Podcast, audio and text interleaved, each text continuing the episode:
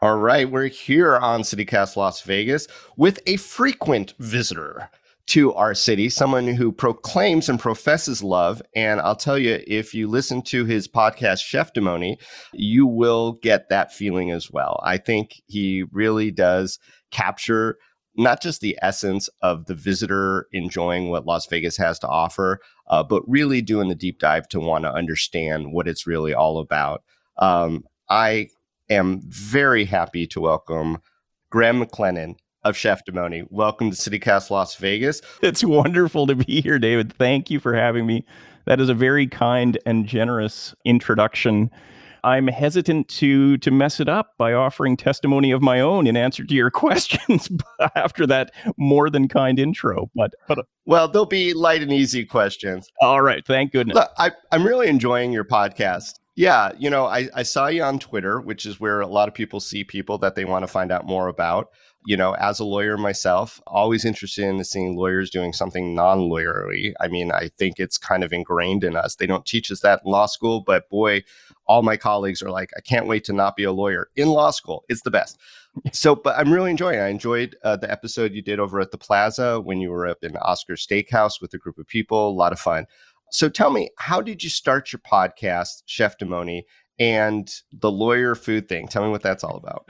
sure. And you know what? You've you've really touched on the main point, which is virtually every lawyer I've ever met wants to be something else. You know, yeah, I'm a bankruptcy and insolvency litigator, but really I'm a screenwriter. That's what that's what I love. That's what my passion is.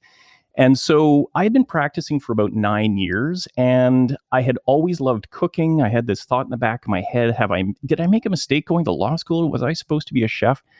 So I just approached a chef who's now my, my long term mentor, Chef Andrea Carlson in Vancouver. And I said, you know, listen, chef, can I come to your kitchen and learn how to cook? And I won't oversell my skills here at all. I'll stand in the corner and peel potatoes, which is what I did when chef welcomed me to her kitchen.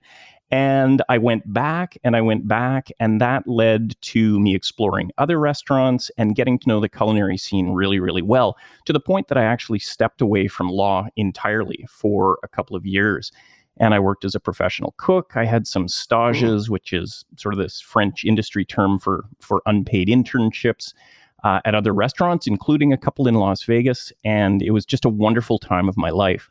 But then I came back to the practice of law. That was in 2017. And I still enjoy it. I, I, I, still value the career. There's a lot about it I love, but I was missing the culinary scene. So that's why I started Chef really as a lifeline to that culinary scene to keep me connected with chefs.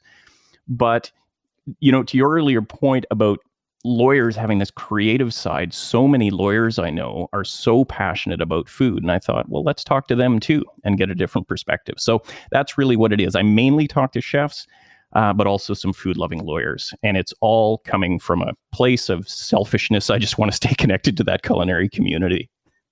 Well, it's a fun journey. I mean, it's a it's a new angle on on a culinary journey, and uh, you know, goodness knows we have so many different kinds of food shows, and it definitely uh, pulls out a very unique aspect of it.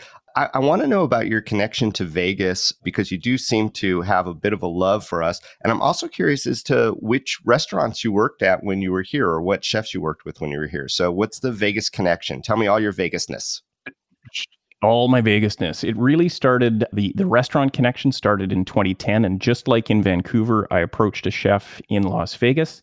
Uh, it took some finding to get through to the general manager of the restaurant, who eventually put me uh, in touch with chef, who is uh, Chef Julian Serrano at Picasso uh, in the Bellagio, and oh, I did a yeah. couple of stints there. Oh, you didn't start light; you went right. no, went went heavy. And again, you know, look, I'm peeling potatoes. I'm doing doing whatever the team needs done. Um, that was an amazing experience. And then on a later trip in 2014, I was having breakfast every day at the bar at Bouchon Bistro in the Venetian. And so same thing again. I mm. asked to talk to chef. One of my favorites too. Oh, it's it's a wonderful spot. And so I talked to Joshua Crain, who is the uh, was the chef de cuisine there, now the executive chef, and made the same pitch again, which was, look, not overselling my skills, but I would love to come in and join you if you can find find a potato for me to peel. And so I went in there quite a few times. He had me back and had me back. I got to know some other members of the team there. So that was my and and those are the two uh, restaurants that I've been to inside the kitchen in Las Vegas. But there is such a community in Las Vegas, and I think that is what I love most about the city. Both I know the culinary community there now quite well, and I love meeting new members of it. But there's this other community that exists outside of Las Vegas, and it's a community of people like me from Canada, from Britain, from all over who love meeting up in Las Vegas. And and the best example I can give you of that is the 360 Vegas podcast. They host a an event called 360 Vegas Vacation where a bunch of enthusiasts from around the world fly in, meet in Las Vegas, and experience the city.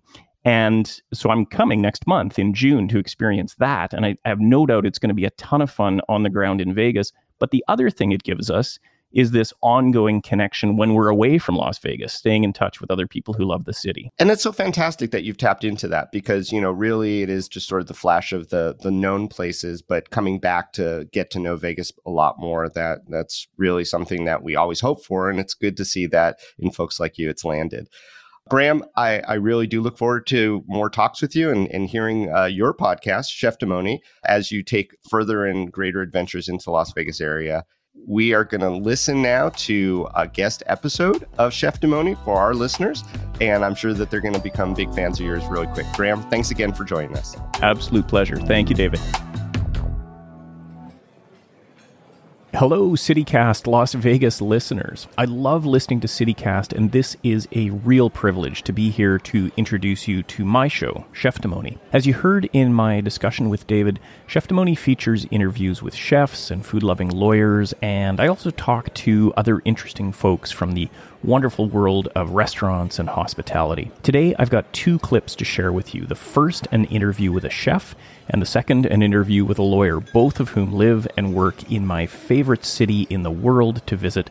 Las Vegas, Nevada. First, you're going to hear from Josh Crain, who is the executive chef at Bouchon Bistro in the Venetian. Josh has been so kind to have me into his kitchen on many occasions over the years to join his team, helping out wherever I can as they create some of the most amazing food in Las Vegas. In this clip, you'll hear about just what a day at Bouchon can look like. You'll hear the inspiration that keeps Josh going in his career, and you'll even hear a little about how Josh got his start in this crazy industry. Here we go. From the early days of Chef Cheftimony, my talk with Chef Joshua Crain. This is from episode 2 Bistro in the Desert.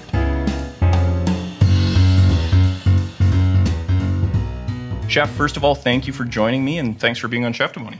Absolutely, my pleasure. Can you give the listeners, please, Chef, a sense of the scale of Bouchon and what it is you're doing there? If you can, walk us through a typical day, if there's anything like a typical day at Bouchon in Las Vegas. Yeah, I mean, this, this one, I, I, was fortunate to work at the original Bouchon in Yountville for better part of nine years, and, and that was kind of what we always called the little engine that could. It was about 65 seats inside, maybe 15 outside very tiny and and this one here in Las Vegas is about 180 seats inside another 60 outside. So we could fit about 3 of the originals in your premises here. in in this space correct. So I, I mean typical Vegas is always based around convention business. So there's a convention we're super busy. If there's not it can be a little bit quieter. So we can be anywhere from one day doing 150 covers for dinner right. to doing 500 covers for dinner. Wow.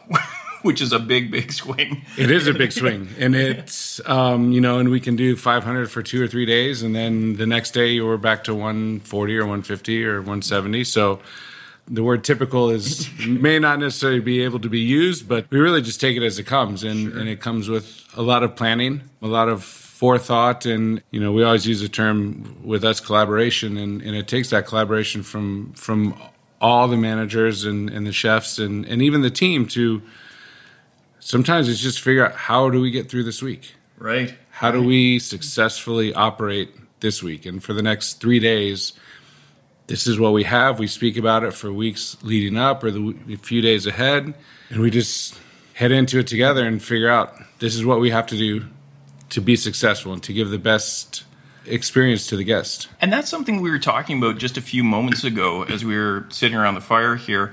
and having a, you know a really informal chat. But I found that interesting. Your commitment to the industry comes from a feeling you get out of serving the guests and making their day a little better. Maybe you could tell the listeners about the pre-shift meeting that you were describing to us and uh, sort of the inspiration for doing what you do.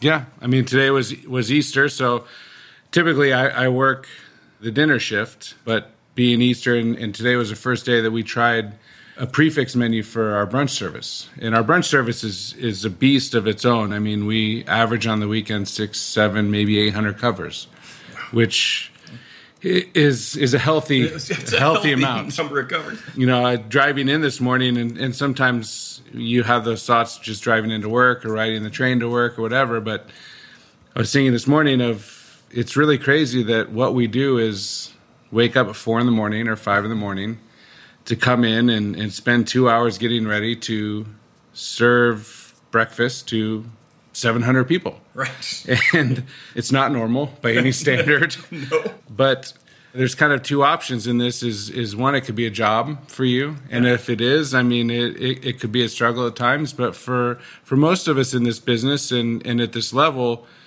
what we do is and thomas talks about this all the time is it's a craft Yes. what we do is a craft it's it's not a job it's a craft which means we're able to continue to learn throughout the length of time that we do this and at the end of the day today our goal is to give to make people happy Yeah. to give memories so you know we wake up at four in the morning to in the end make people happy it's fulfilling to know that you make people happy and to see people walk out with a smile on their face and is great This point about making people happy is a really important one, and young as Cheftimony is, I'm encouraged to find that it's a theme among the chefs I'm talking to.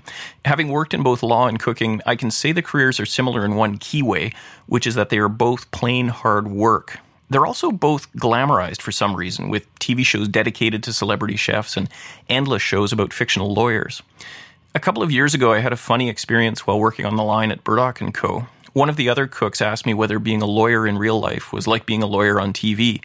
I thought about that for a minute, about how to best answer the question, and then said, well, real law work is about as similar to TV law as working as a line cook is to being a celebrity chef on TV.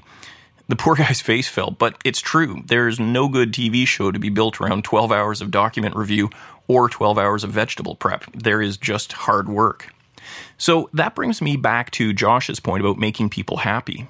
You can love working with food, but to get through those 12 hour or longer days, there has to be something more. And how fantastic that in cooking, it can be making people happy, giving them great memories. All right, let's get back to Chef Josh. And in this part of the interview, I talked to Chef about his start in the industry.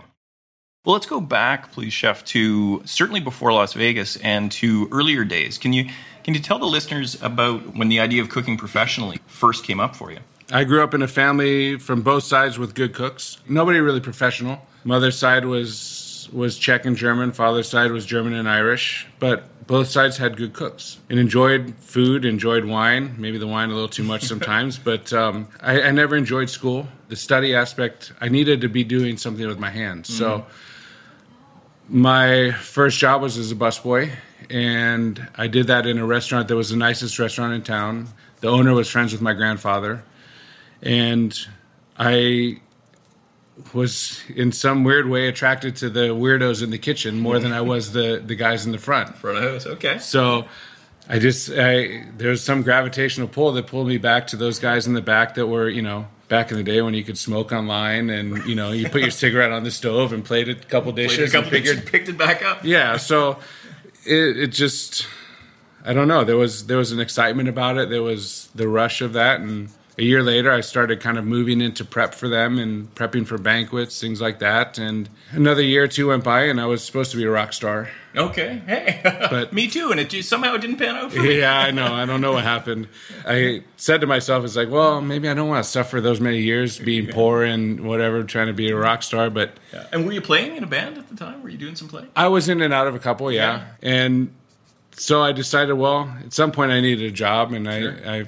I figured I needed to do something. So cooking was the only thing I had done. I had done honestly Chili's and Olive Garden and Dairy Queen and Kentucky Fried Chicken and and this other restaurant, and, and I finally decided, well, I should probably do something with my life, and Yeah. so I decided to go to culinary school. I went to the Culinary Institute in, in New York, and really the rest is history. I just, it was, I, I found my people. Isn't that great, finding his people? It's one of the things that I love most about the hospitality industry that sense of family, of community. I think it's a big part of why people build careers in an industry that is otherwise very, very challenging. All right, the lawyers. Here is a clip from episode 25 of Cheftimony, my talk with Las Vegas attorney Laura Tucker. As you'll hear, Laura is a food enthusiast, she is a craft beer lover, and today she even wades into some dangerous territory comparing the craft beer scenes in Las Vegas and in Reno. Well, it's a beautiful Saturday morning, at least here in Gibsons, BC. I'm looking out at the water and blazing sunshine, which is uh, very different from what it was two weeks ago on our wedding day. Um, and I'm happy to be speaking to Laura Tucker remotely in Las Vegas. So, Laura, thanks very much for joining me and being on the show. Yeah, thanks, Graham, for having me. Now, eh, Cheftimony, as you know, is all about food, but your work as a lawyer sounds really interesting. So I just want to touch on it briefly. I understand you're a senior deputy attorney general with the Nevada Attorney General's office in consumer protection. Can you just tell us a little bit about what your work is as a lawyer? Yes. So, as you said, I eh, work in the Bureau of Consumer Protection at the Nevada Attorney General's office. I have been there for pretty close to six years now. Basically, what I do is I investigate and prosecute deceptive trade issues. And the way that I always explain it to lay people is if someone is trying to sell you something and they tell you a lie while they're selling it to you, that's deceptive trade. I understand you're fairly recently returned to Vegas, and we're definitely going to come to the Vegas food scene later in our talk. But perhaps we could start with you telling the listeners where you were before coming back to Vegas about a year ago, I think. Yes. So I grew up here in Vegas. I've been here since I was three years old. And but about um, right when I started with the Attorney General's office, I actually moved up to Reno, Nevada. And and Reno, I think you mentioned this. It was something, and maybe still is something of a leader in an area that you're interested in, which is the the craft beer scene. Is that right? Yes, surprisingly, a lot of people may not realize this, but Reno has a really great craft beer scene. I'm not sure what it is. Maybe it's the mountains or the water. right. Um, but up there, they they have a lot of breweries for the number of people. I don't really know offhand uh, per capita, but that was one of the things that I was pleasantly surprised about when I moved up to Reno.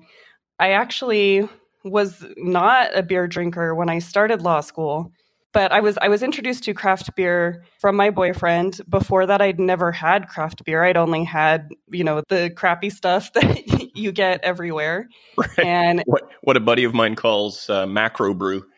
Exactly. Yes. So I I was I got into beer here in Vegas, but when I moved up to Reno, it was a whole new world. They're very into their craft beer up there. There's a lot of different breweries, some really good solid breweries up there let's return to Vegas. And can you tell me you were away about five years? Is that right? Yes. Okay. What what did pretty much exactly five exactly years. five years. Okay. And what have the changes been? What have you noticed that's that's new and different in the Vegas dining scene since you've come back? So definitely just keeping in. I'll, I'll start just keeping with the craft beer vein and then move over to the food. Sure. But when I left Vegas, there were very few breweries. There were only a handful. And now I've come back and there's a ton. There's actually two that I haven't been to yet that have opened. I'm going to one of the two tomorrow. But uh, the the craft beer scene got a lot bigger. It's grown a lot, and there's some really great breweries here now. I'd still will say it may not it's not going to be a popular opinion because there's a little bit of a Vegas Reno rivalry, but I think Reno is a little bit ahead of the curve on this one. Okay. Um, but Vegas still has some really great breweries, which is it's really nice and people are very supportive. As far as dining, I Vegas always had a really great food scene. It's one of the things I have always loved about it. And it's one of the things that I missed the most when I was living in Reno is that the food scene is not nearly as good. But I would say the way that um, the craft beer scene is, Um, in Reno, with it being better, that it's it's kind of like the reverse uh, with the dining scene where Reno was just starting to grow and get some really good dining when I left. Oh. Um, and it's still it's still got a long ways to go, but I think all of the all of the tech people coming in is really helping the food scene there. But in Vegas, it's just truly an international city now. I would say uh, my my boyfriend splits his time between LA and Vegas, so I also spend a decent amount of time in LA, and I think the Vegas food scene is just as diverse at this at this point as LA. Any kind of food that you can think of, we've got it here. And I have been since I've come back, I've been so excited to try new restaurants. I've got a list, um, and I'm slowly making my way through them to to just try out different things. One of the things is that I really like is that there's a lot of lower cost options. And then, of course, Vegas has the really high cost restaurants as well if you're on the strip or somewhere around the tourism areas. But there's some nice little uh, mom and pop places that are more affordable here too, where you can get some really awesome food. Right. I've I've noticed it seems to be getting more extreme. The difference between the strip and then off strip to, to make that very general division. And now there seem to be, apart from high prices, there are these controversial, what are they called? CNF charges or some concession fee charges. It basically seems the strip is doing everything it can to make things more expensive. But as soon as you step away even half a mile, uh, it's just a dramatically different scene and a dramatically cheaper scene. Yes, that's exactly right. I mean, as a local, we don't go on the strip that often anyway. Um, there would be times when I wanted to celebrate like a great milestone in my life, you know, graduating from law school or something like that, where you really want the the strip dining experience. And there's really nothing like the strip dining experience. It is it is world class. It's awesome.